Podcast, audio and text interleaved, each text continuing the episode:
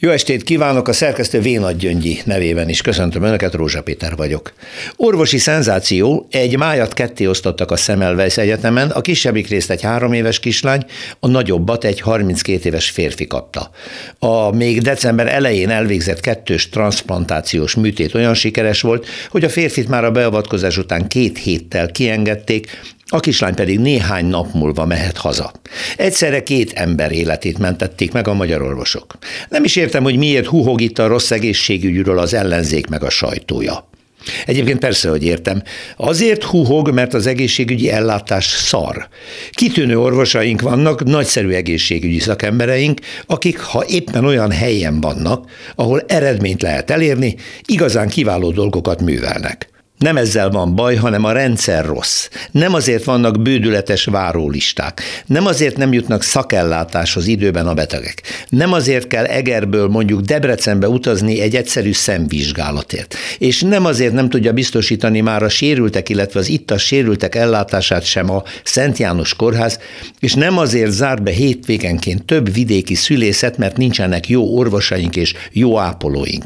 A rendszer miatt zárnak be, amiről az ország legfőbb orvosa és mellesleg legfőbb oktatási szakértője, Pintér Sándor vezette belügyi minisztérium azt merte állítani, hogy a híresztelésekkel ellentétben egy beteg sem marad ellátatlanul.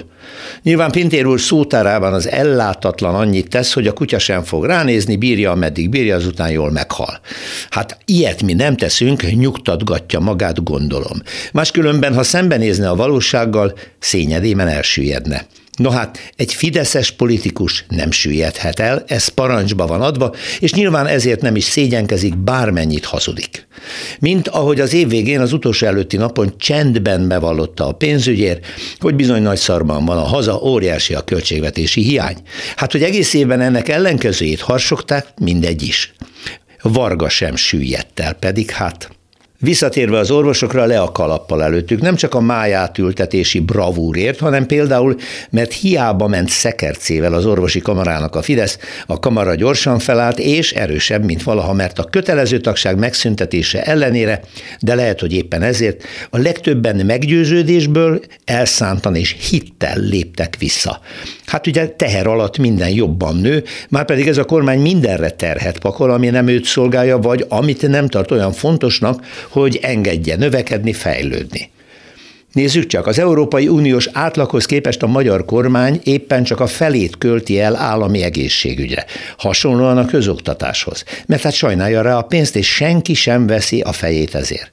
Hogy néhány év múlva a humántőke leértékelődése miatt az ország gazdasági teljesítménye majd sorvadni kezd, dacára a szakmányban idehozott akkumulátor és autógyáraknak, amelyek ugyan majd emelik a GDP-t, de sem önálló magyar exportképes innováció, sem magasan kvalifikált műszaki és gazdasági szakemberek nem maradnak itthon. Úgy látszik, ez változatlanul nem érdekli a jelenlegi kormányt.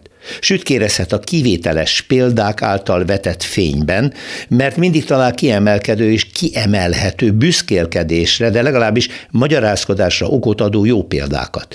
Mint ahogy ezt teszi, amikor a demokrácia vagy sajtószabadság deficittel vádolják, azonnal a kivételekkel példálózik, hogy mit akarnak. Van itt kérem független sajtó, van független rádió, ez lennénk mi. Vannak magyar Nobel-díjasaink, stb. Hogy többsége, a nagyobb, sőt a magyar társadalmi viszonyok legnagyobb része árnyékban marad, ez őket nem érdekli. Mindezzel együtt a bravúros májátültetésért 1000 gratula a magyar orvosoknak, vetüljön rájuk a rivaldafény, és csak remélni tudom, nem szegi kedvüket, ha holnap ismét a kivéreztetett kórházak és rendelők árnyéka nyomott világába találják magukat.